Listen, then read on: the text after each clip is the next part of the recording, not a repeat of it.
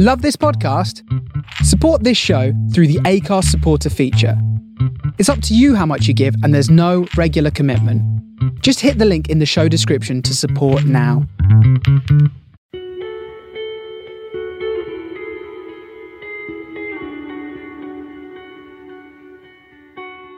Hello, and welcome to Social Founder Stories, the podcast for everyone interested in inspirational stories about charities and social enterprises. I'm your host, Caroline Diehl, and I'm the founder of two charities, the Media Trust and Together TV.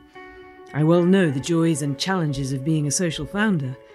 Social Founder Stories are about the amazing people who make social change happen.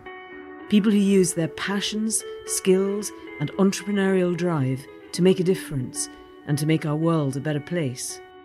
You'll hear about what makes social founders tick, how they create impact, what they struggle with, and how they overcome their challenges, or not in some cases. Social Founder Stories is brought to you by the Social Founder Network in association with CIVA, the Centre for Innovation in Voluntary Action. You can find out more about CIVA and support their innovative work at www.civa.org.uk.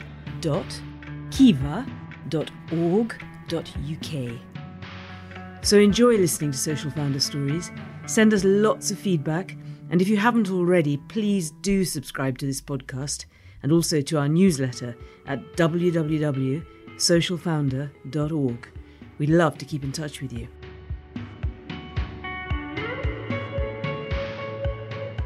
Today, I'm delighted to welcome Josie Naughton, the groundbreaking co founder and chief executive of Help Refugees and their iconic brand, Choose Love. In the space of just a few years, Josie has gone from being a volunteer co founder to being chief executive of Europe's highest profile refugee charity. Back in 2015, Josie and her other two co founders were not prepared to sit back and watch the horrors of the refugee crisis. They jumped into what was meant to be just a one off action to take donated supplies over to the jungle in Calais for a few weeks.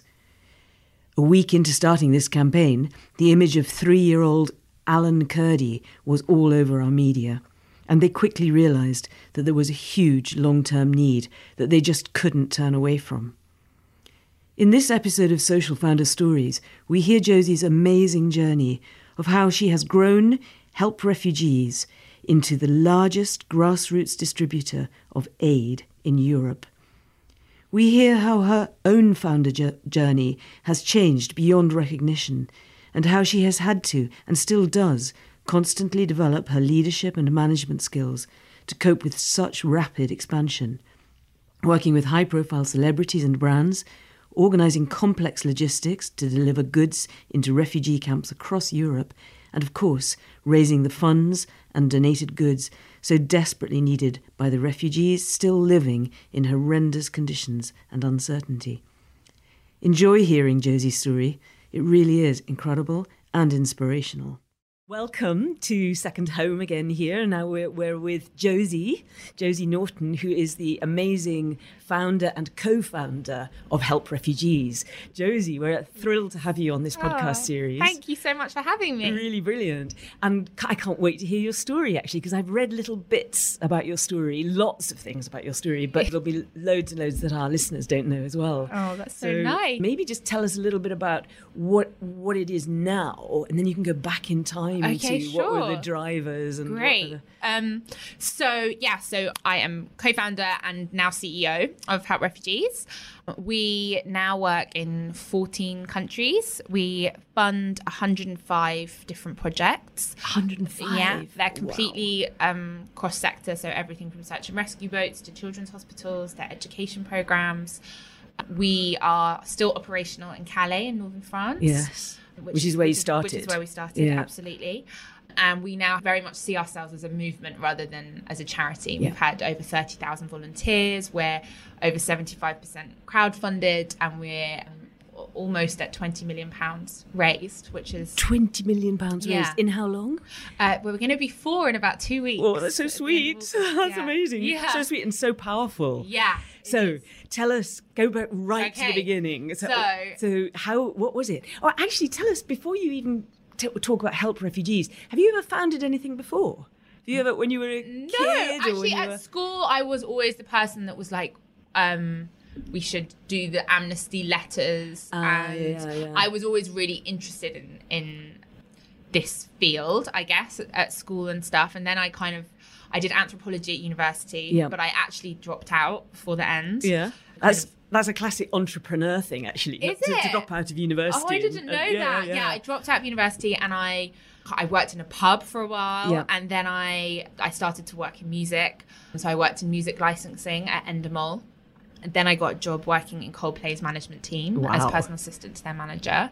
But that must have Um, been amazing. It was amazing, and it's where I learned uh, like a huge, huge, huge amount of, Yeah. of what of what has been so important for Yeah, the yeah. growth of help refugees. So you were a campaigner from when you were really young, doing the amnesty Whilst I was young, yeah. Yeah. And then it kind of, I lost it a bit. But I'd imagine that I would go and work for the UN or something. And then somehow my life had taken me to music. And for a, for a portion of my 20s, I was like, oh my God, I've really messed up. Oh, really? Um, like this, It's- what have I done? it's a tough I've, age. I've, yeah, I've left university, but uh, but interestingly, actually, like a lot of those skills and the connections that I made through working in music have been so important Mm. now. So you just never know what what what your journey plan is for you. I think. I think the founder journey is so interesting. Actually, what Yeah. what gives somebody the impetus and the skills and the learnings Yeah. and the and the bravery, the daring to set something up. Yeah, I guess. So- yeah. So so that, So how did this happen? So um, Help refugees. in August of 2015. Mm-hmm. Um, that is when it was the height of the refugee crisis, as it was coined. So there were that was when like the borders were kind of open. A million people arrived in Europe Yeah. um, seeking sanctuary in that year, predominantly from Syria, but also from Iraq, Afghanistan, South Sudan, Eritrea. Um, and it was the news story of the moment. And we were seeing um, all these images on the news that were just utterly heartbreaking of families in boats, people crossing borders, children, you know, just b- beside themselves. And um, I was at lunch with uh, some friends, with uh, Dawn Porter and um, Lliana Bird. Yes. Uh, and we were just um just just having lunch and i was saying like i feel like we have to do something i feel like we should try and raise like let's put on a little event why don't we try and raise a grand Yeah. um and do something because i, I had always very much been a person who um, would put on Facebook, like share. I always say this. I would always like share articles or petitions. Nice. But often I hadn't even re- like, I, if I'm being honest, I hadn't even read the article and maybe hadn't even signed the petition myself. And I felt like, oh, sharing that, that's my my bit of Yeah. good deed done. Yeah. And and it felt like right now, actually, we have to do something real and tangible. and you were in London. I then. was in so I was living uh, in LA actually. Wow. Um, working for Coldplay, Yeah. but I had come home for a month because uh, the band and all their team were here. Yeah. So I happened to be here. And actually, was there any talk of the refugees in America, in LA? Was it, Yeah, no, there was. It was a big news story there as well. Not as Oh, much so as here, but Yeah. it was there. So you were super conscious of everything that was going on. Uh, yeah, and just and it was literally on the news constantly, Yeah. especially Calais because you- it's so close. And you had this lunch with it. With this, they were friends, Yes. Dawn and, and Liliana. Yeah. Lliana. Yeah. Lliana. Yeah. Yeah. Um, they're friend. Yeah, really good friends. Yeah. And um, so we then connected to some people who were volunteering already in Calais or had like gone over to see what was going on, and they told us what items were needed. Right. And in fact, the Guardian had done an article uh, talking about it, and there was the phone number of a volunteer at the bottom. I called her and was like, "What do you need?" So, so Brilliant. people told us um, that we need, they needed tents, sleeping bags, Yeah. um, shoes, Yeah. first aid kits, um, various different food items. Um, and uh, a volunteer called Tom Radcliffe, who was working in the jungle, he had a donate page. So we kind of joined that Just and explain to to- a thousand I'm sure- pounds. I'm sure everyone knows, but just just remind people who are listening around the world what the jungle is. Oh, okay. So Calais um, is where the UK border sits, but in northern France. And there's always been a kind of it's always been a migratory route of people trying to get to the to the UK. But as the refugee crisis hit, um, a, huge camp organically formed at this border.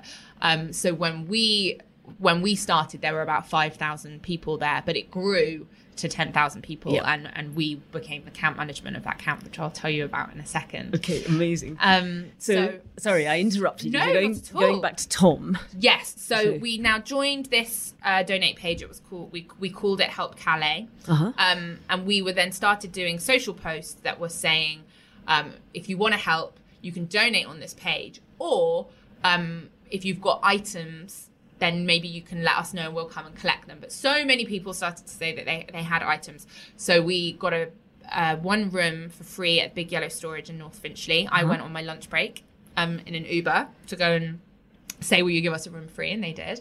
And then, then once we had that room, we were like, in fact, it was Lliana's sister suggested, "Why don't we do an Amazon wish list? So that would be a really, and then people could just deliver the stuff to there." And that would be new stuff. and that would be new stuff, which Yeah. is much better. Yeah. So we set all that up, um, and then I got a phone call from the Big Yellow Storage, who were like, um, "You've got seven thousand packages arriving from Amazon tomorrow. Oh my God. So you better get people down here to put it all away, or And did you because have we're not." Did you have room for them all in the one room? No, so we had to ask for extra rooms, um, and then you know it was predominantly it was a lot of this happened from Dawn's Twitter actually, but also the links just went viral because people really wanted a way to help, but they didn't know Yeah. how. So suddenly, like the Independent put it in a piece of like, what can you do to help? So it, this all happened really organically and in a kind And you of was- mad way. There was no sense of an organisation at this stage. absolutely not, no. just- No, what, no. What did And it feel like? What did you think you would all doing? it just felt like we were like crazy. This is a crazy story, but it, you,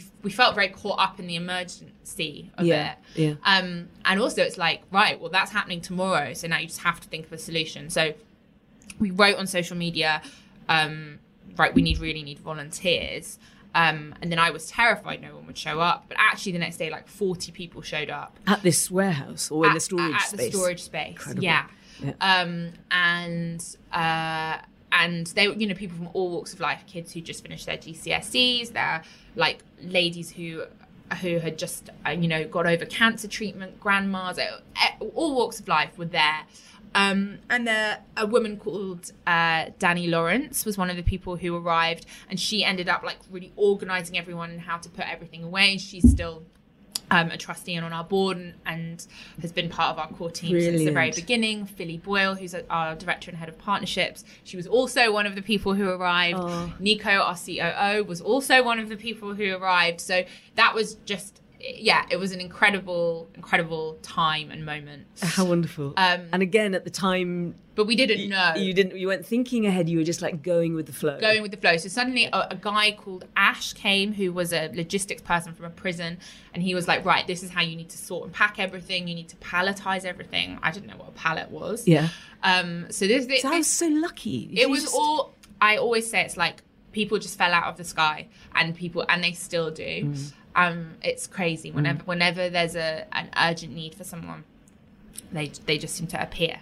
And at this stage, you were doing everything. Well, the group of you were doing everything voluntarily. You weren't- Absolutely. you weren't spending money. You were No. just No. begging, borrowing, stealing. but this is all happening within a week. So uh, by the end of the week, also the photo of the little boy Aylan Kurdi, uh, who washed up on the shore of Turkey Yeah. trying to reach Greece, which changed the world. Yeah. It really did. It changed the world. Um, that happened. So that kind of was a catalyst as well for just, I think, uh, an explosion of compassion in Uh-huh. the British public and indeed the the, pub- the, the world.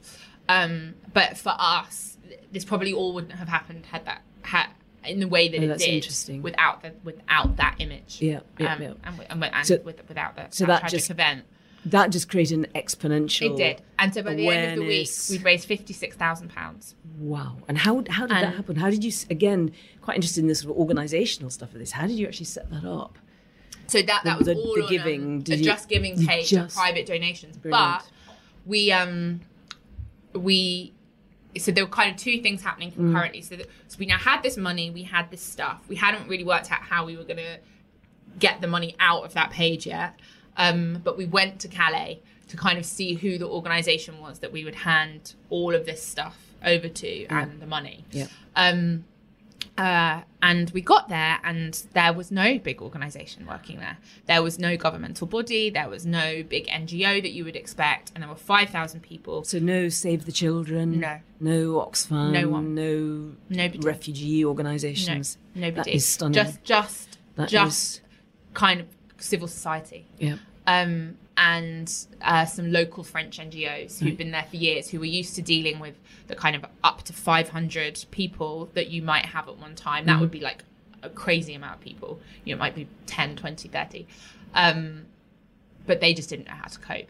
They, they couldn't cope with this with this number. By this time, there were five. You said about five thousand. people. refugees of all ages. Abs- and, yeah, of all ages, families. You know, that was something so striking when I first got there. You'd seen seen on the news, and it looked like it was so many men who still are absolutely deserving of our our kindness and compassion. But it was so many more families than what you saw on the news, and children, babies without nappies on, Yeah. people had no shoes on, people had nothing to eat. We met, uh, you know, children on their own. I, I didn't even know the phrase yeah. unaccompanied minor. Um, but on that very first day, we met children completely by themselves. I mean, it's just Yeah. insane. And you're like, where are the where are child services? This is this is mad. So you were, you were wandering around trying to find organisations that could yeah, and there were some key volunteers who had already who had arrived there, who we kind of connected with, and they were saying, you know, there needs to be organisation here because on, on top of the fact that there was no support, when people were arriving, people were arriving just opening their boot. That could cause a riot. Yeah. Like it was so. um just chaotic. and it, and you could just feel it was starting to get cold. It was so muddy. Just it felt terrifying what was going to happen. So we decided to. Um, we were still called Help Calais then because that Uh-huh. had been like the hashtag that had gone viral. Um, but we partnered with a local French organisation called L'Auberge des Migrants, Uh-huh. Um, and we rented a warehouse. And then we started a distribution system, a shelter building program, Incredible. um, and realized that we needed to have a kind of uh, a, a financial structure to be able to carry on because we would be like right we're, we're gonna we're gonna Yeah. do this we can't unsee what we've seen um How did you do, how did you do the the practical stuff like the shelter building and the warehouse? So, did, um, did somebody did you have people so based so there? L'Auberge were able to like were like we need a warehouse so they they were doing that and then Philly and Nico who I mentioned they stayed in Calais Uh-huh. um, and were there doing all of that organizing we were able to like go on social media and say we need we need builders and also through our own networks um, and then people came and the like the design for the structure happened and then and then it was just a real it the, was stru- the it- physical structure. the physical structure about. of the shelters. Right.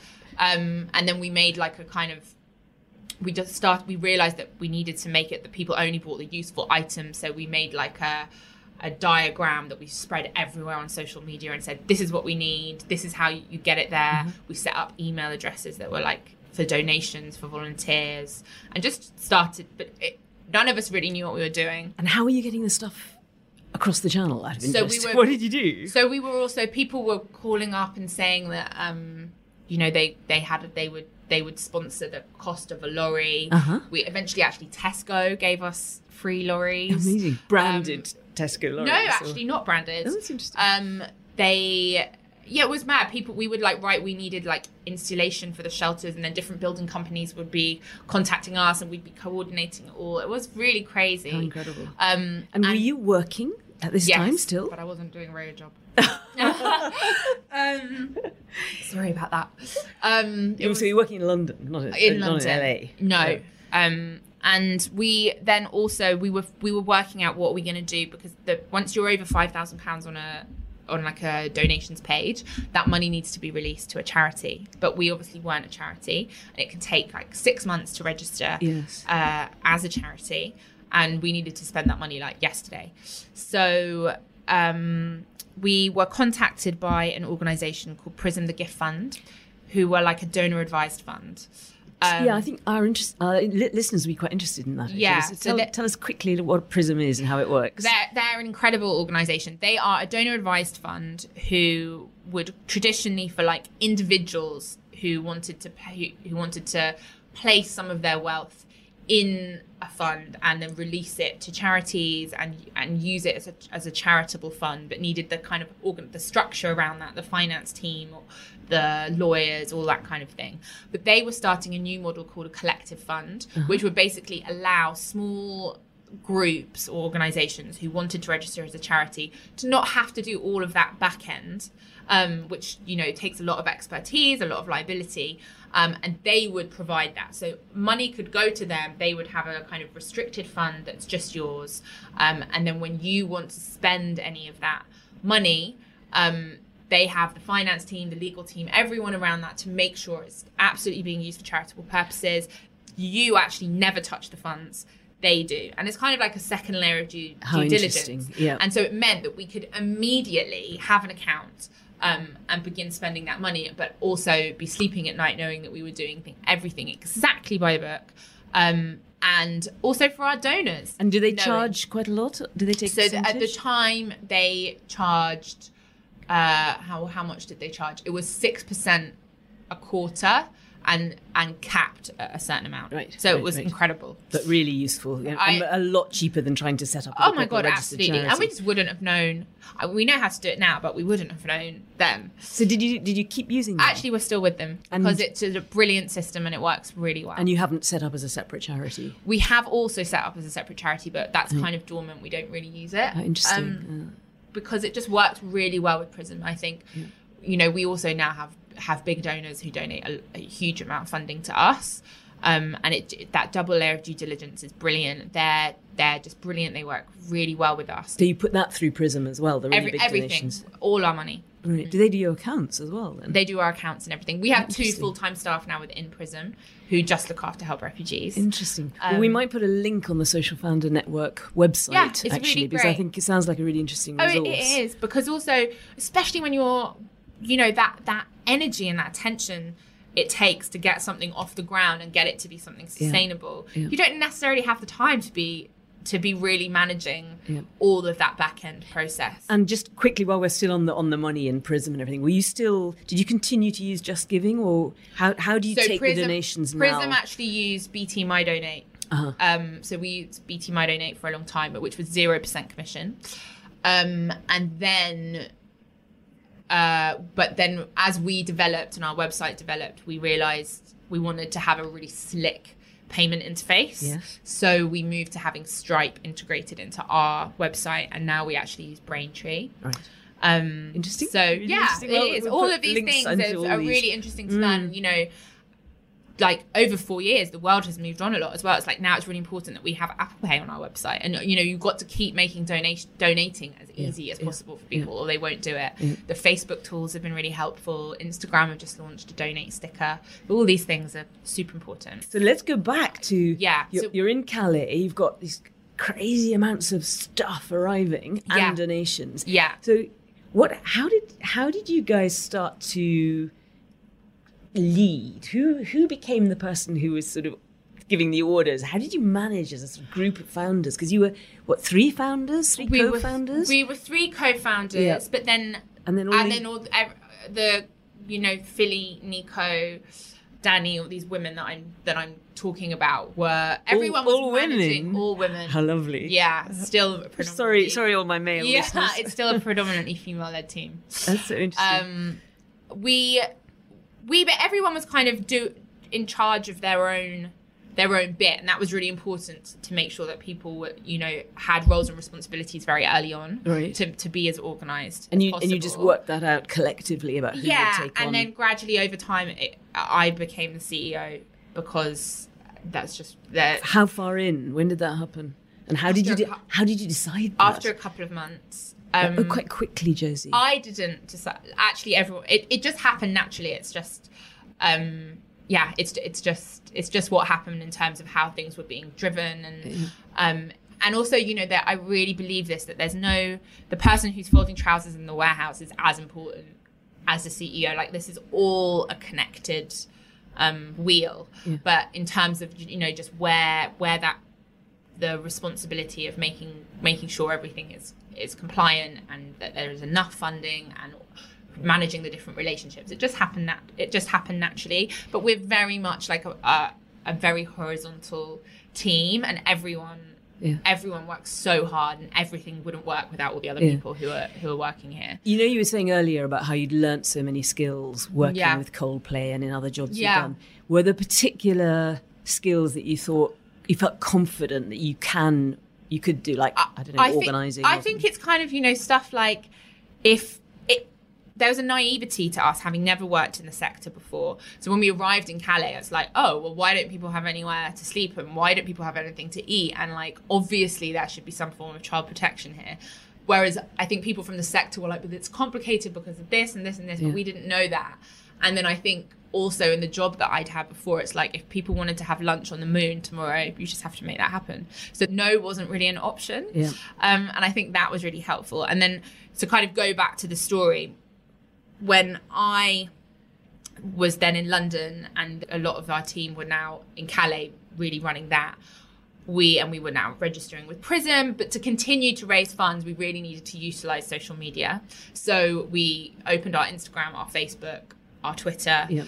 We also had been speaking to volunteers in Greece on Facebook and realized that there was a huge, huge, huge need there. So we changed to help refugees rather than help Calais because it felt very clear that we couldn't just be helping in that Yeah. in that one place and the desperate need was everywhere. And you'd, you'd always, right from the beginning, you'd done a lot with the Twitter hashtag. Yes, the Help Calais. Help one. Calais, And, and that, had, that had been a big driver of everything. It had, it, yeah. Help Calais was huge, and then it became Help Refugees Yeah. very quickly. And then again, from my skills before, understanding branding, getting a good logo, understanding social media and the importance of that, understanding the talking with your community how important that is Yeah. understanding logistics from from like touring for example. There were all these things that you wouldn't think would be helpful but they were. So we now had become help refugees um, just to touch on what had happened in Greece, I had seen a volunteer saying that she was on the island of Lesbos, a woman called Meryl, who on Lesbos there were 10,000 people arriving every single day. People were drowning. She was saying that there were so many children, they were sleeping outside. It had been raining for 10 days and they desperately needed doctors. So I um, wrote on Facebook, is anyone a doctor? We'll fly you to Greece. Um, and put up, put you up on Airbnb. Yeah. Um, na- now I look back in horror didn't actually check as, as to whether anyone was a doctor or not, but we just trusted and flew them. Luckily, everybody was. And the safeguarding thing as well. You just yeah, kind and of we didn't know about safeguarding. the- now, obviously, we are, you know, safeguarding is something we're so proud of and is an extreme priority, and we have all these systems and processes. But we just didn't you know. just jumped in and Yeah. did it. You needed to, and no, and again, nobody, no other big organisations were no. really so we flew 20 doctors Greece to Greece. Um, and from the UK. from the UK, um, and then realised that oh my god, the same thing was happening there. But but civil society, amazing organisations were stepping up. There were people who were doing distribution, who were doing food. Some of them were international, a lot of them were local, um, but they didn't necessarily even have organisations that could absorb funding. So there was a woman, for example, who was um, cooking food for a thousand people a day. But she didn't have any money or an organisation, so we set up an account at the local supermarket. Um, and some of the lorries that we were sending from our big yellow storage were also going to Greece. Right. So so we now had become help refugees. We we were building up this community with with the with the public who were seeing on social media when we were saying, could you donate money for tents? Could you send this stuff on the Amazon wish list? And then they would see it arrive because we were able to show it arriving, and that became something really important with us from the from the, the, media get-go. stuff. It's interesting actually because we our next big event for social founders is all around the brand of the founder versus the brand of the organisation and social Yeah. media and things. Yeah. So your experience would, would be really really interesting Oh, for that. definitely. Um, and and we were very much a brand rather than individuals. and and even rather than an organisation, from what you're saying, you almost. Well, Did you set up a company, a private company? we we set up. So we at that time we registered with Prism, and then we set up as a um, company limit a limited company. Yeah. Um, partly because we were we were we went to see lawyers very quickly, Mm. um, and they advised us that in order to do advocacy, you can't do that under the charitable arm. So for any advocacy, and that was something we really wanted to do from the get go because it felt like we can't you know, giving people food and a Yes. shelter is just a plaster. I, want, I really want to ask you more yeah, about so that. we actually. We'll need come- to do yeah. advocacy. So and you're doing a lot more of that now, aren't you? But we'll come back. We'll come on to Yeah, that. sorry, Hopefully, it's like- there's so a much, wide story. so much I want to ask you about. And going back to the Greece, so, so you're now working a lot in Calais. You're working a lot in Greece. So in still- Calais, we're the operation. Although even even although we're operational, there's different civil society organisations who we're we're funding. So this this model is already growing. So there's Refugee Community Kitchen, Yeah. there was Calais Kitchens, there was a Women and Children's Centre, and they all had their own leadership teams and founders and everything and we were we were funding them but working collaboratively as well because, helping them and- as well. and yeah exactly Supporting we were all supporting each other but we kind of became an umbrella but in And had you had you given up your day job by this time I I when you became CEO? I finished work, yeah, a few months later. Um, so you sort of juggled. This is actually a classic founder thing. Of Yeah. like, it starts off as a side project And then it just slowly ta- takes over your life. And- Totally. And uh, so you you juggled both for a long time. yeah. How roughly how long? uh, a few months. Yeah. Um, that must have been. Crazy. But a lot of the others didn't have, were like out, out, had just in between jobs and that kind of thing, which is why they've been able to volunteer. Right. Um, because not everyone can volunteer. You know, if people have got jobs and kids and all that kind of And thing. rent- rent to pay and, or But a then those or- people want to help, so they can donate five pounds, Yeah. or they can come and they could come and sort at the big Yeah, yellow storage yeah, in, in London. So So, how did- everyone has their different way of helping. How did it feel when you moved from giving up your main income Yeah. to doing help refugees? And, and did, you, did you feel very nervous, or did it just feel very organic and natural? Well. I think I really don't think until even about a year ago it felt like anything other than like this is an emergency Mm-hmm. and this is just what you have to be doing as a human being and it never felt like oh wow we have this organization or like oh wow it, it's just constantly felt like how are we possibly gonna raise enough money to support all these organizations who are doing this amazing Yeah, work and how on earth are we going to let the world know that there are children still dying or that Mm. there are children still being put in detention centers uh, throughout Europe or we very quickly began so so when we were working in Greece, we started to support all these different organizations on the islands, all civil society organizations. But then people were telling us, oh, there are people on the mainland too who really need support. Yep. And then it was also in the Balkans and it was also in Italy. And actually, we were meeting so many Syrians, and people were like, I feel so awful for my family back home.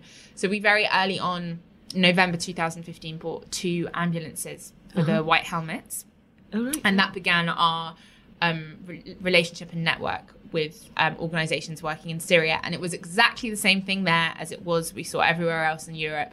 That it wasn't the big INGOs and it wasn't governments who who were doing the actual life saving frontline work. It was civil society led organizations who still have incredibly high standards. I don't want to do a disservice saying things like civil society led or grassroots because they're incredible but that they were doing the work and receiving none of the funding.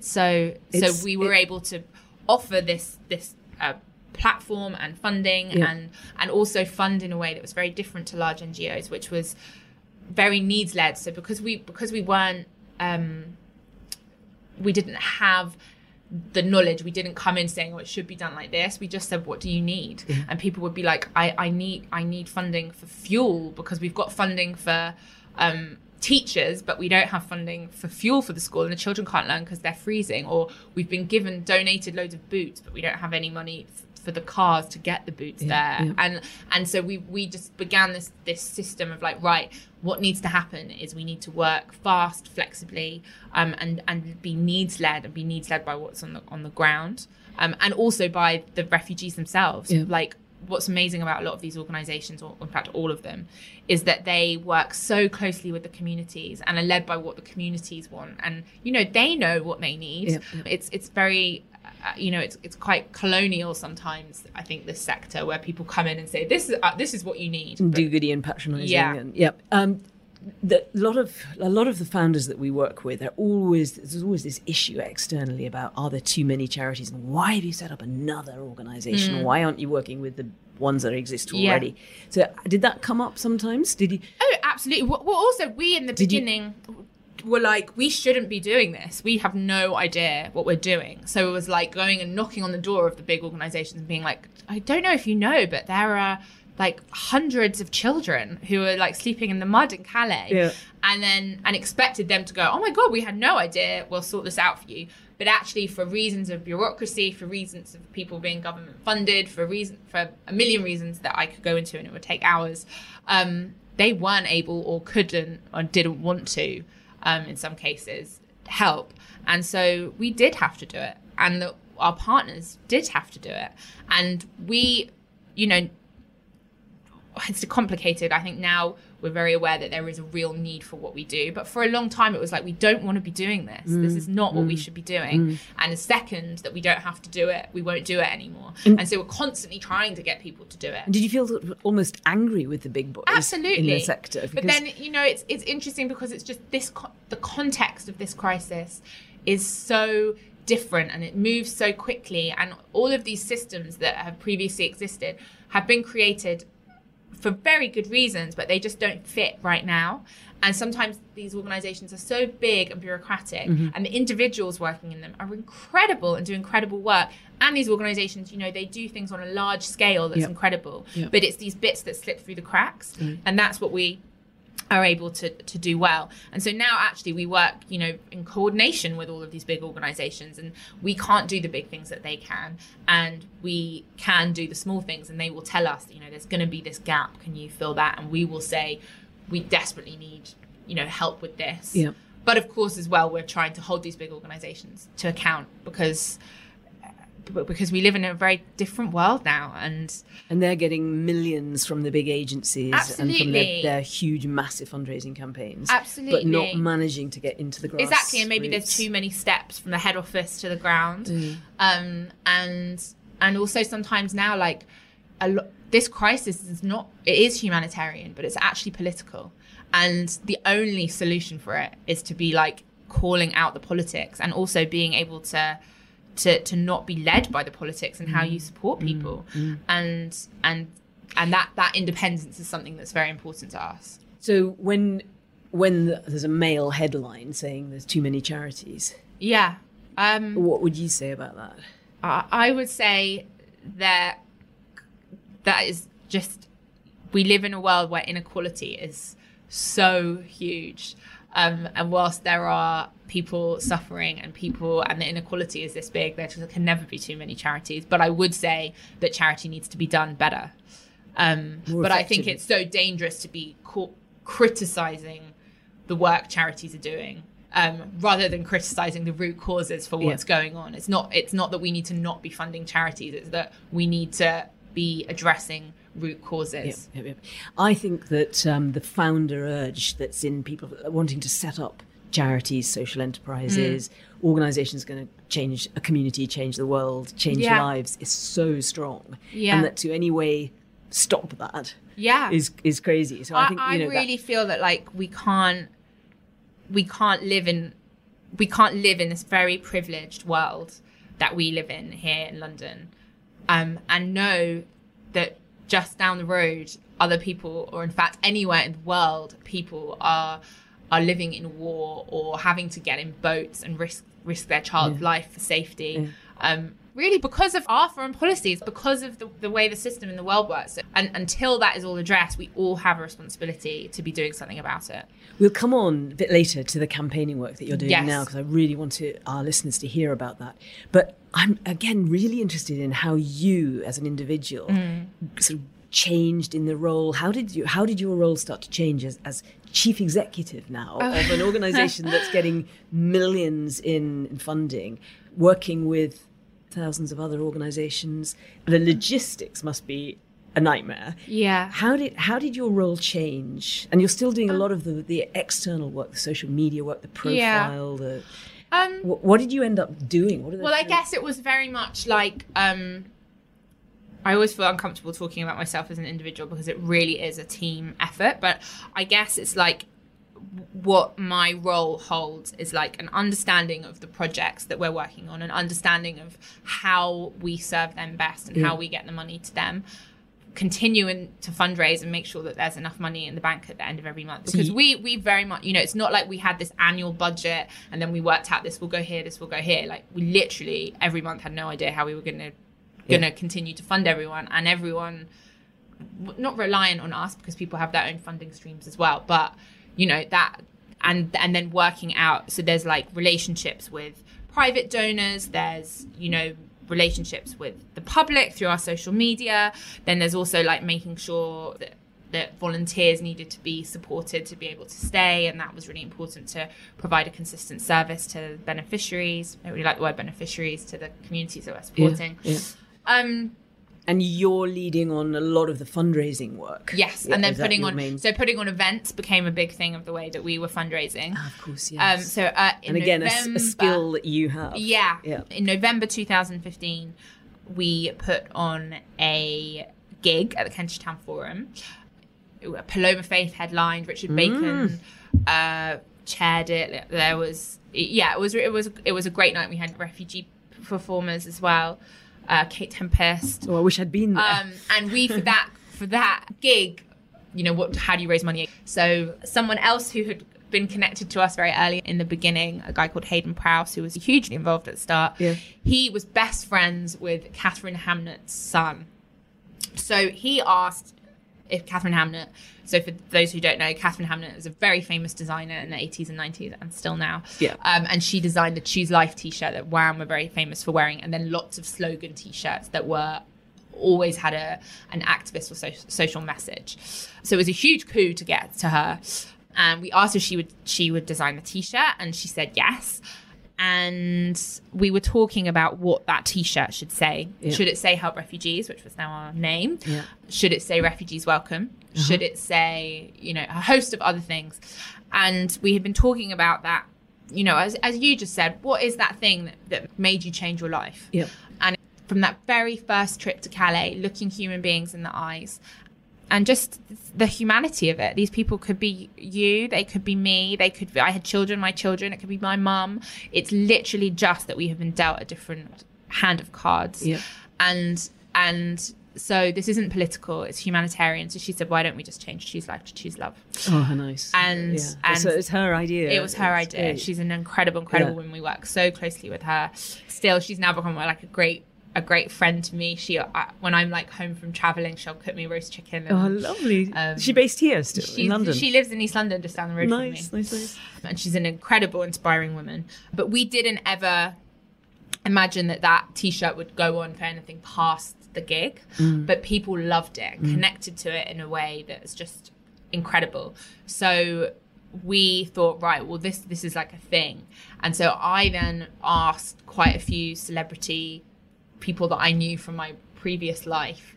Um, as did Dawn and Lliana, um, if they would wear the t-shirt on Instagram, and then we thought we we're thinking about the ALS challenge, and um, Just explain to people what the ALS challenge the is. ALS challenge is the ice bucket challenge. When people, I'm sure people remember, people poured ice on people's heads, and they did it for, and then people would donate to. and it just went crazy, it went crazy on and- social media. and it raised millions and millions, Yeah. millions, and actually had a huge, huge impact in the world. So I think charities all over are like, and we still are too, like, how can we recreate the ice bucket challenge? Yeah. And this was a very, very small, teeny, tiny version. Um, but we were like, we'll get people to do a selfie in their t-shirt and then say you can buy your t-shirt too, and then post it. And 100% of the profits go to the front line. But also, it's completely ethically made, and then it's like a badge of honor to show kind of what you care about and what you feel. I see people walking around in the t-shirts all over London. Me too. I Really, cry. Like, I still just- burst into tears, or I like inane, madly smile at someone, and they're like, "Why is she smiling at me?" Because they obviously So- don't know. Oh. Yeah. How much of the t-shirts made for you, roughly?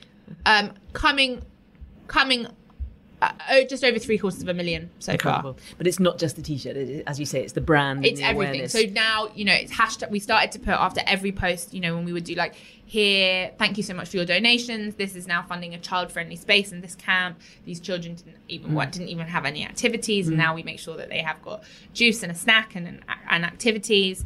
Like hashtag choose love, and that that just became so part of our identity. And now people have like choose love parties, and they cycle from one end of the country to the other to raise funds for us in that choose love t-shirt Yeah. and choose love is is um, it, choose love is actually the movement and you keeping the you're keeping help refugees still. I wondered if at one stage you were going to change the name of the organisation. we have a conversation probably once a week about is it weird that we have both things that we're help refugees and that we're choose love? Should we combine it? Should we just be one of them? Like it's something that we still kind of wrestle with. Right. But but essentially, Help Refugees is the organisation and Choose Love is the movement. Which is probably the- quite good to keep the sense of a strong organisation Yeah, it is. around the movement underneath. It is. It's kind of movement. like um, Tesco, every little helps, or Don't not Marmite, love it or hate it. I guess you know, I, but but it is something, and you know, in terms of like Instagram, Choose Love is a lot more visible than Help Refugees, and I I won, we wonder sometimes if we're losing. Um, it sounds so lame to talk about. We're losing followers. Um, because people might search choose love, but they don't find anything because we're called help refugees. Right. And another, um, I don't know if we'll come on to this, but one of our huge fundraising tools is a shop that we now do. Tell us about that now Um, then. so so we very early on, right from the beginning, in fact, were bringing over politicians and journalists to come to all the places that we were working to say, look, this is the real situation. on And the when you say bringing over, bringing over politicians and journalists from the UK from the UK and from other countries and a well? bit from other countries, but predominantly the UK, but also from America, from New York Times, from Right. places. Taking and taking them to Calais, taking them to Calais, Greece, taking them to Greece, Syria, the even. Balkans. We would connect them to people in Syria. Um, but yes, Lebanon, Jordan, um, later. And so we've specially built up a relationship with The Guardian. Um, and another thing that we'll talk about is our advocacy around un- unaccompanied minors. And The Guardian really partnered with us Yes. on that. So in the winter of 2016, we were the Guardian charity partner, or one of three, for their winter Christmas campaign. Yeah, which has been so influential It for so many small charities. is yeah, Yeah. it's just incredible what what it did for us. But it, it raised us um, over six hundred thousand pounds, which got us through December, January, and February, and it was freezing, and there were babies sleeping in tents, and I just literally don't know what we would have done without that funding. Because at that stage you were still pretty much hand to mouth in the sense Oh, God, you had no, nothing in the bank to No, fall back nothing. on. I mean, t- we still are basically hand to mouth, to be honest. But, you know, we're, we have sustainable funding now, but it's still only a sixth of our income, Wow. and the needs are so they're greater than they ever were, um, and it's not in the media as much. But so we had been we had been that, and then in 2017, we just had no idea how we were going to raise that that amount of funding again in such a short amount of time.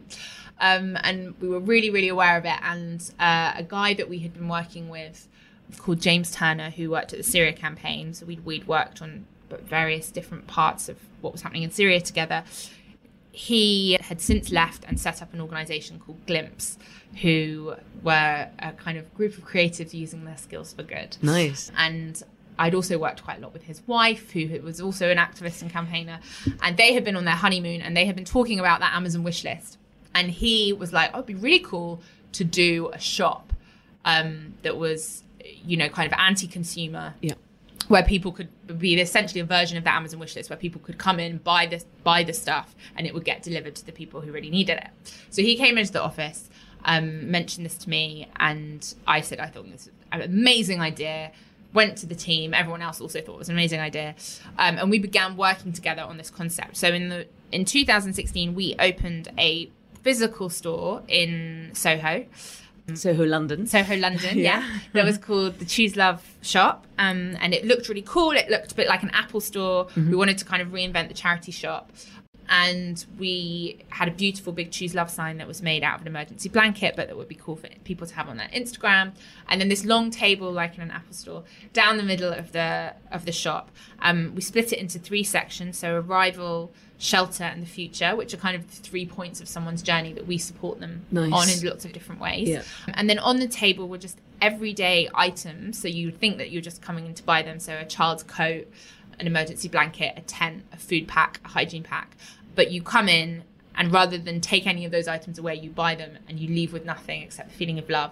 And we delivered them to people who really needed them. Perfect. And it got a lot of coverage. It got a huge Yeah. amount of coverage. People connected to it in a way that I we could never have anticipated. We had an online version of the store as well. Mm-hmm. Um, we used influencers to come in and create create bars and explain to people that they could do this online or come into the store. We had gift cards so you could give it as someone's present for the holidays and say, like the card had beautiful p- picture on. We really pride ourselves on always using like beautiful imagery, pe- people with agency, you know, moving away from this the like poverty porn kind Yeah. of thing that's been done before.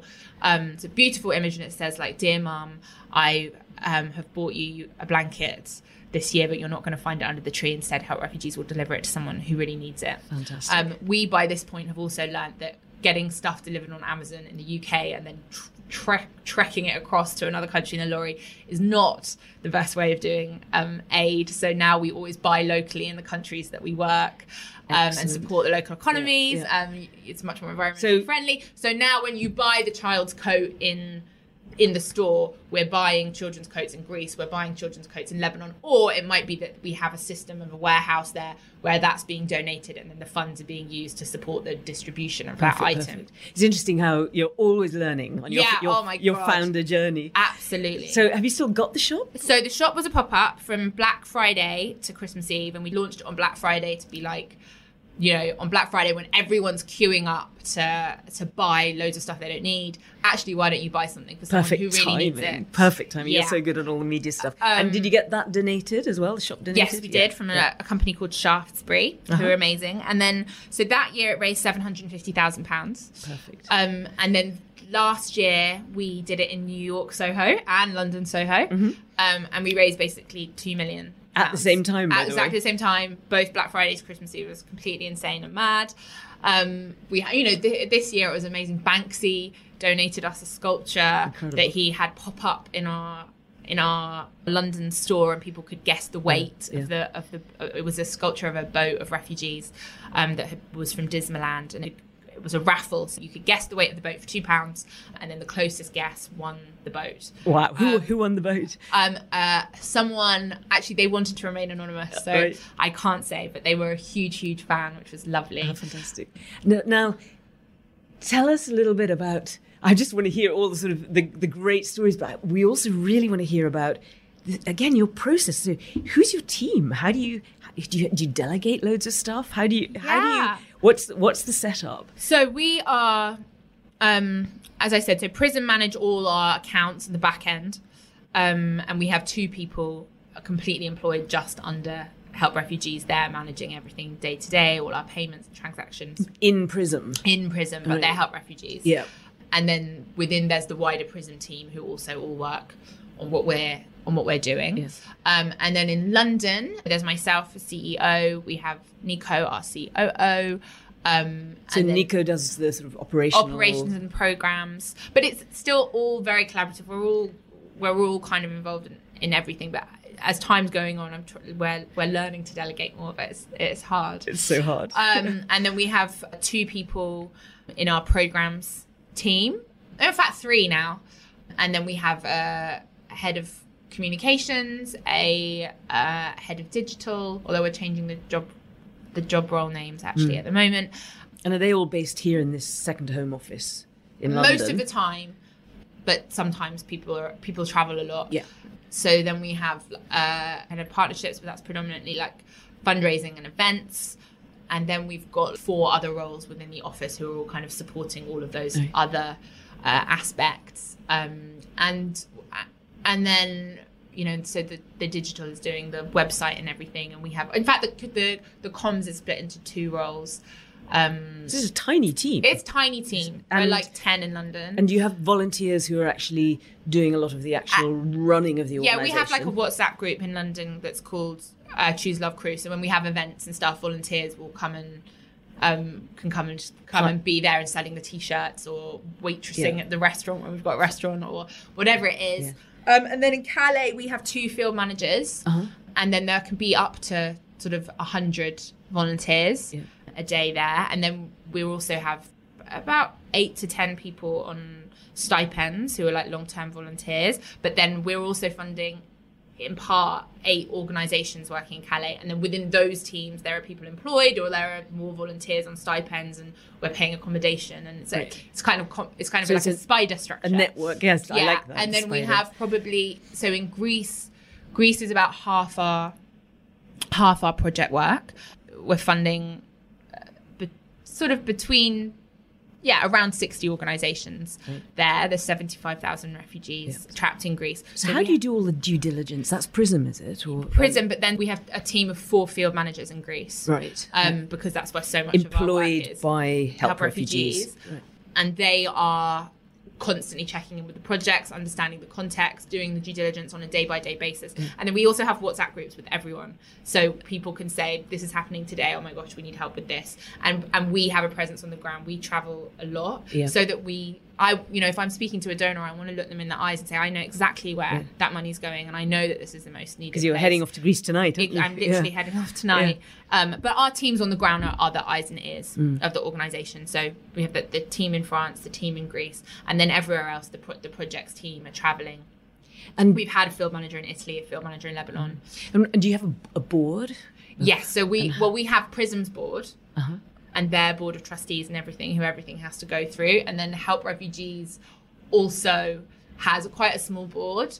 And then an advisory board of people who are experts in, in different areas. Right. And that's all in the process of becoming more formalized at the moment. And again, is that sort of the structure changing all the time? You All you the set time. up a charity that's kind of dormant, but you use Prism. You, Yeah, it's Yeah. um And do you have to set up separate companies uh, in Greece and France, or can you do it all from the company structure here? Uh, it's complicated. We have had charity in Greece, but actually, when we were working operationally, but now we don't work operationally, so we've dissolved that organisation. Because Um, yeah. your operations are done by your partner organisations. Exactly. Right. We are essentially a funder, Right. but it's a funder with a difference. And the logistics of all the, the transporting stuff is that done by your partners now? We or do you- don't really do that that much anymore. But then, actually, Yeah. this summer we have done two lorries to Greece, and then Lauren in our team, who's amazing, she's organised all of that. Um, and then the lorry arrives there, and, Yeah, and yeah, there's all the different paperwork that you Yes, you're right. in. You were saying earlier how you now you you you source everything. Yeah, but we have done Yeah. some like so people here have been able to to to bring their blankets and shoes and school Mm. equipment and all that kind of thing because that had worked in that moment. It's worked out cheaper to actually send a lorry of aid, and we do that as as as us. Um, and then there's also now a sister organisation in the US called Choose Love Inc. it's interesting that they're called Choose Love as um, yeah. well. Um. So I mean, And do you control that organisation? Do you have ownership of it, or is it independent? there is an independent board, but Mm-hmm. we are still. I'm the CEO of that organisation, and Nico is the COO. But it's an independent board, and it's a sister organisation. It's not the same organisation. Interesting. That Yeah. that'll be interest, interesting to watch how that evolves. actually, yeah. Well, because we have the shop in New York. Um, Yeah. this last year, and then now we have a shop in Yeah. New York and LA. Yeah. Now we're not gonna we're not gonna forget the campaigning because that's really important. Yeah. I want to ask you, how do you? A lot of our founders in our network, they when we all get together uh, at events and things like that, there's a lot that comes out about the tough times and sometimes quite feeling quite lonely and resilience and who you know difficult you know who do you talk to when things are tough how do you cope you're so positive and so full of amazing energy and creativity and passion for this project do you get those moments Oh when my you gosh! think so oh much. shit Yeah. and how I- do, how do you cope sometimes like oh my god what on earth are we slash i doing and like the oh my gosh the responsibility and the, the liability and what are we gonna do? Am i gonna we gonna let everyone down? I get i very much you know it's so cheesy but that i don't like the phrase lonely at the top because there's no top but that that having the responsibility Mm. is lonely. You see, it's so hard to imagine you with your amazing positive personality feeling like that, but all our founders say the same does thing. Uh, it's really hard And how do you how do you personally cope? What do you have? You know, because we have such an amazing team and we really feel one unit and we all help each other through those moments because everyone all, all of us we're a small team so Mm. we're all shouldering so much we all have those moments and just sharing it and helping you know pick each other up when we're when we're having having those moments um you know self-care in the beginning was working seven days a week 24 hours a day Ah, yeah, uh, and now yeah. it's you know it's important to take to take weekends or at least try to and you know go to therapy and have a nice bath Yes. and light a candle before you go to bed you know so you just make a positive effort to make sure that is part of your life. that- absolutely you just yeah. have you have to because otherwise you can't you get burnout and you can't continue and that's that's not responsible and you've talked about how people like Katharine Hamnett and all, and your amazing network of contacts. Oh, that's it Do you have do you have people who are either formally or informally your sort of mentors and advisors that are I, I literally, I have to say, I get really emotional about how much people support us Mm. and how much people are there for us and we're we're it is a movement and there are there are so many people who are you know have had hugely successful careers who are just you know on the end of the phone for us and, And that'll for- always there for advice and Yeah. you know people from the formal sector and Yeah. we're so lucky to be surrounded by so many Right. so many incredible people but it is hard It is Really hard. hard. It it is hard to continue to have that that that energy and that drive, Mm. and and you know, there's there's a balance between, gosh, is, am I being egotistical? Like, does this have to be me? And like working through all of that as well. And like, it's got it's yeah, Yeah. it's hard. Yeah, yeah, that's so interesting that you say that. This thing of the, the, the founder brand. Yeah. And is it you know is it a negative thing? Yeah, And, and kinda, is it gonna is it gonna become too much an ego? Yeah, and you have to keep or- yourself in check as well. I think you know. And do you do you do the old founders? Do you all get together sometimes and just sort of have time when you're looking back and thinking, well, this is our journey Yeah. over the last only, Well, so- only four years, Josie. It's nothing. It's really. nothing. No, so Dawn and And Lliana aren't, aren't involved in the day to day anymore. Uh-huh. And then, as I mentioned, Danny is a is a trustee, and then Nico and Philly are still are in the core team, and then there are other people as well who are in the core team who've all been there since the beginning. So everyone does absolutely. We all um, You all muck in. we all muck in and we all have those moments and it, but it, it has only been over the last year that there's been any sense of achievement because it's always been about the emergency and it still is now it's looking forward Mm-hmm. it's like right now thinking you know oh my god like Mm. there are tens of thousands of people in camps in Greece who have very little access Mm. to anything. What are we going to do about that? Right now, the situation in Calais is awful. Oh my God, there's unaccompanied minors Mm. here. Oh my God, the boats can't dock in Italy. And how can we support our partners who who who are there? How can we be raising as much awareness? How can we raise as much funds as possible? How there are a million children trapped in Idlib being bombed every single day, and the world isn't talking about it. What can we do? It's it's always looking forward rather than backwards. It's so interesting you saying that. It reminds me of when I used to run the Media Trust. There's that sense of you're never doing enough. Yes. And you could be doing so much more all the time. All the time. And I think that's, again, being a founder of a charity or a social enterprise or a social Mm. impact organization, there's constantly that sense of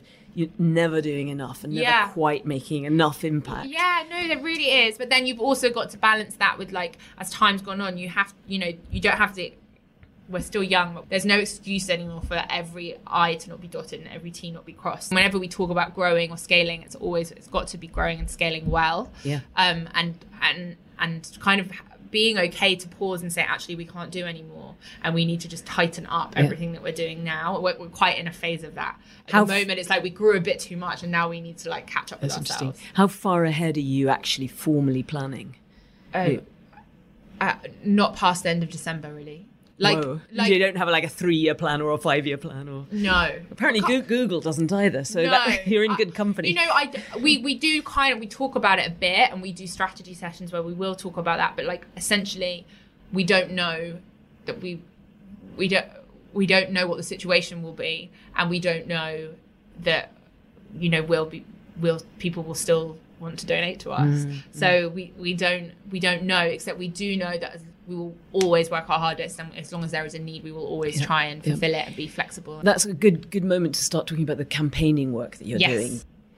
as I said, like from the second we arrived in Calais, we were like, "This is insane," mm. and literally, I think like went into the Guardian and like knocked on people's office doors and said, "Will you please come and talk about this?" and uh, using connections of getting people there, getting mm. politicians to come.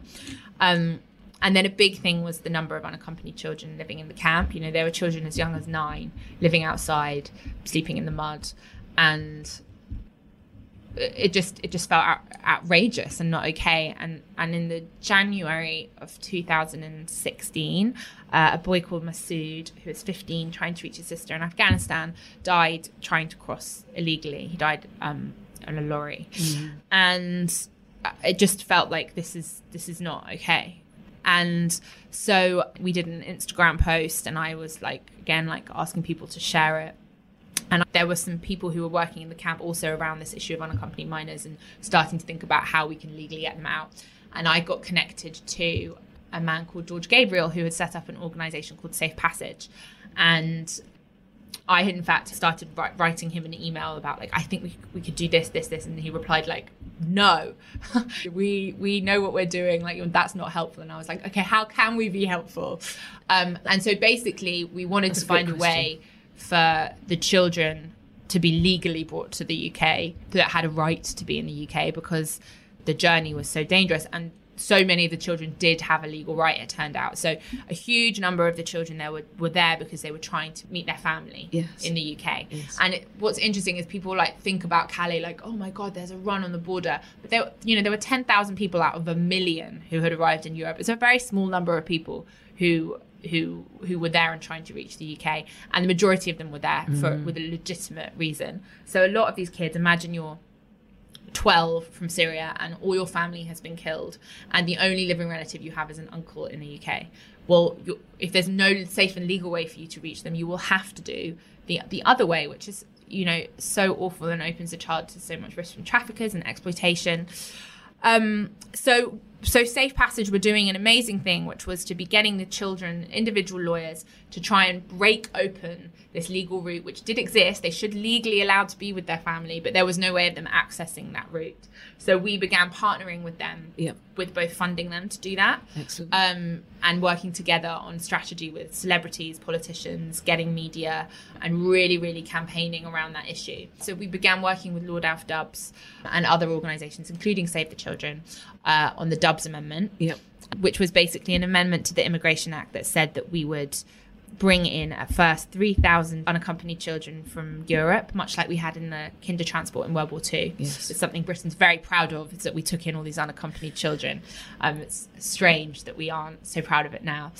Or we are still so proud of it, but we don't want to, to do it again. So we began working with ALF, with Safe Passage, and lots of other organisations on on this campaigning. We really got it to become, you know, it was front page of newspapers. Yes. It was in the media. It was in the news. We brought Lily Allen over. We re- we really we got the Daily Mail to do a sympathetic story to child refugees. I was going to ask you about the mail actually Yeah, because you do a lot with the Guardian, but Yeah. I'm always encouraging We're encouraging always, we're charities always trying to work to with the the, Mail. Telegraph, or the Times, Yeah, the Mail, yeah. the Sun. We managed to get all of them, in Brilliant, fact, to brilliant, do brilliant. to do sympathetic stories, and and and so eventually the Dubs Amendment got passed as law. Yeah.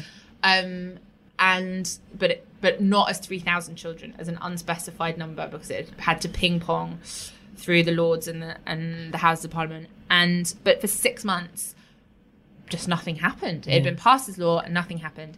And then in the October of 2016, um, the Calais camp was being demolished. Yeah. Um, and there was no plan for what was going to happen to the children. At that time, there were a thousand unaccompanied minors. Uh, and we were really just, just didn't know what to do. So um, we were very lucky to be connected to Leigh Day, um, the um, legal organisation, um, and to a solicitor called Rosa Curling, who We'll put notes, by the way, on the website about all these organisations, Oh, great. so that people can Um, look them up. you And should- I don't, I don't know why I said legal organisation, but they're a human rights organisation, Yeah. Day, um, essentially. Um, and they, pro bono, began working with us to.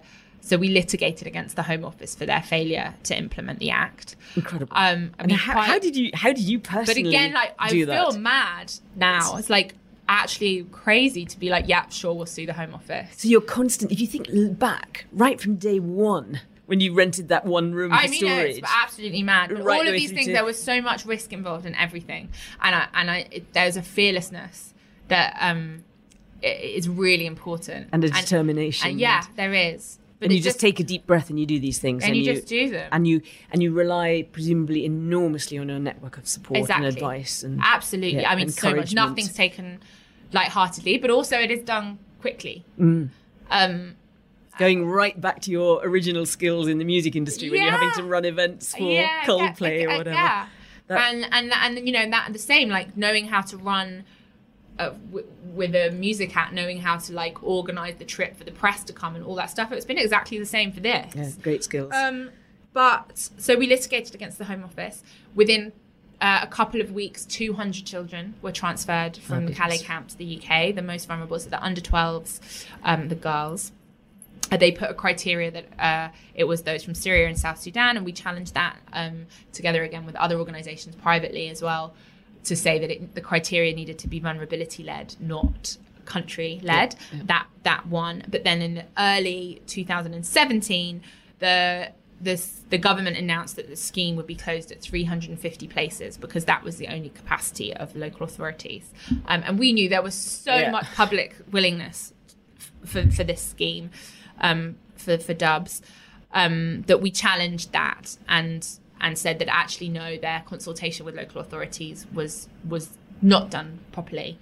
Um, and in our evidence, they found another 130 places, so the number became 480. Yeah. Um, and you know, and, and during all of this time, the situation was desperate. Like there were thousands of children in Greece sleeping outside, unaccompanied children. Italy, thousands again. You know, a, around a thousand in northern France. P- kids living in the worst possible conditions. So this it was an emergency, and all of this time was just. It, it, it still boggles my mind that, that, that this could have all taken so long. And how are you campaigning now for stuff moving forward? So, so in terms of dubs, the we, we lost our next two parts of the case. We, we had some slight wins in terms of how of how process works, but the number is still 480. But those those places are still not filled. Um, That's crazy, which isn't is it? crazy. Yeah, Um, so we're still campaigning around that. I have to say, our, our yeah, everything's a balance because we're a small team, and so the humanitarian needs have been so great. Um, as the as the spotlight from this crisis has pulled away and the funding has pulled out, that that less of our energy has been able to go into that advocacy part. But um, we're kind of at the moment working out how we can make bring that back to the forefront. Yeah. But, but the unaccompanied children is always like one of our main priorities. And then we've done a lot of campaigning this summer around the situation in Syria. Um, talking about the situation in Idlib. There's Yes. um, three million civilians, a million children trapped. They're being bombed every single day by the Assad regime in Russia. Yeah. No one is doing anything. Yeah. Um, so we did a, a a letter on the anniversary of Jo Cox's death with her sister um, to the party leaders.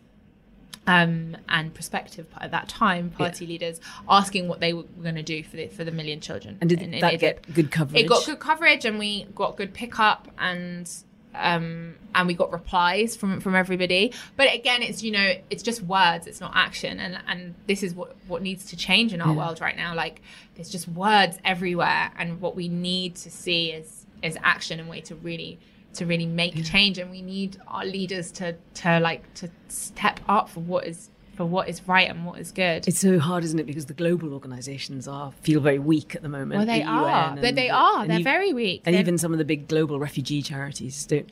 But this is the thing. We're in a we're in a time where all of these systems and institutions that we've relied on for so long aren't working. Um, but Mm-hmm. So I, what are the what are, what are the next? Just to sort of sum up, what do you think are the next two or three big challenges for help refugees and Um, for you personally as as an amazing founder, chief executive? um, well, we're, we're kind of in the process. We're start. We're going to do the shops this year in LA, New York, and London. So that is Wow. like a big piece of work. At, around Christmas time again. yeah, same Yeah. Black Friday to Christmas Eve. So I just have to hope that that, that people respond again, and we are able to um, that we're able to to raise the funds that we need again for You our partners to get through the winter. And that'll create an Um, amazing spotlight as well on the issue. Yeah. Yeah. And then how do we remain relevant? Yeah. How do we grow and keep those core our core values of being of being, you know, led by led by the ground, led by the people we support, being fast, being flexible, having dignity, humanity, hope, and respect at the heart of everything we do, whilst having to formalize as well and and funding coming from different places and getting funding from from larger institutions. I think you know we are we we will never accept government funding because we need to remain That's um. Yeah. independent. But Yeah. just how do how do we navigate that? There's also you know a, a trend now for humanitarian work to become criminalized. What's that going to look like for us in the countries that we're working on our partners? Wow.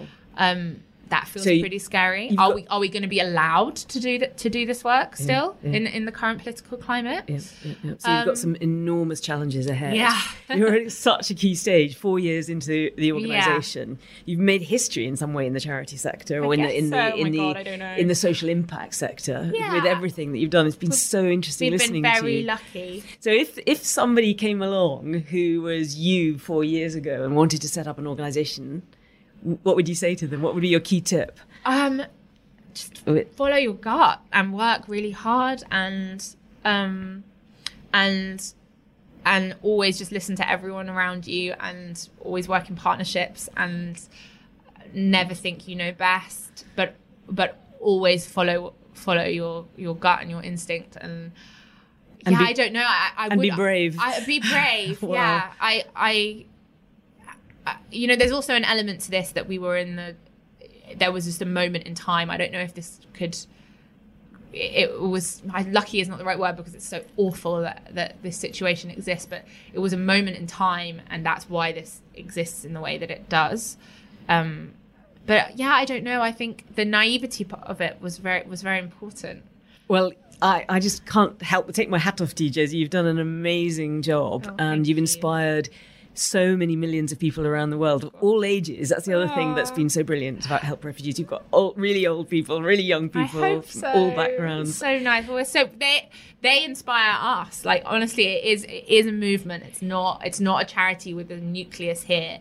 It's a movement, and it only exists because people are choosing love everywhere. And I, and actually, if, if anybody listening hasn't looked at the Help Refugees website, it is so interactive, and the voice of all your donors and your the, the people who support you and the people who donate pro bono stuff and cash Great. and everything else, they're there on the website. So when you say it's a movement, you, you're super engaged with everybody, aren't Oh, you? that's and you so really nice. I ma- hope tell that so. story Yeah, we very hope well. so. So, is there anything that you particularly want our listeners to to do that can help you, apart from buying a nice Choose Love T-shirt? Yeah, so the obvious is obvious things are you can buy a Choose Love t-shirt on ASOS. You can donate on our website. Please buy things in the Choose Love shop Oh, this will. Christmas. Um, and and you can also find out about volunteering on our website. But I guess also in a, just a wider sense, like there has never been a more important time to be engaged than now, and everyone can do something. And it doesn't need to necessarily be around the refugee crisis. It might be around the environment. It might be around homelessness. But like no one should ever feel that they can't make a difference because everyone can um, and just always believe, believe in yourself and, and we all have a responsibility to right now. Well, Josie Naughton, co-founder of Help Refugees and Choose Love, and chief executive as well. You've been on an amazing social founder journey, ah. and we're very privileged to have heard you. no thank This you thank really you so fantastic. much caroline i'm privileged to have spent the time with you Oh, so that's great. Well, good luck with everything. We wish you all Thank the very best of luck, you. and we will absolutely promote you as much as we Oh, possibly can so through our network as well. thank you So- so thank you so much so and thank you to everyone who supported us Oh, that's great.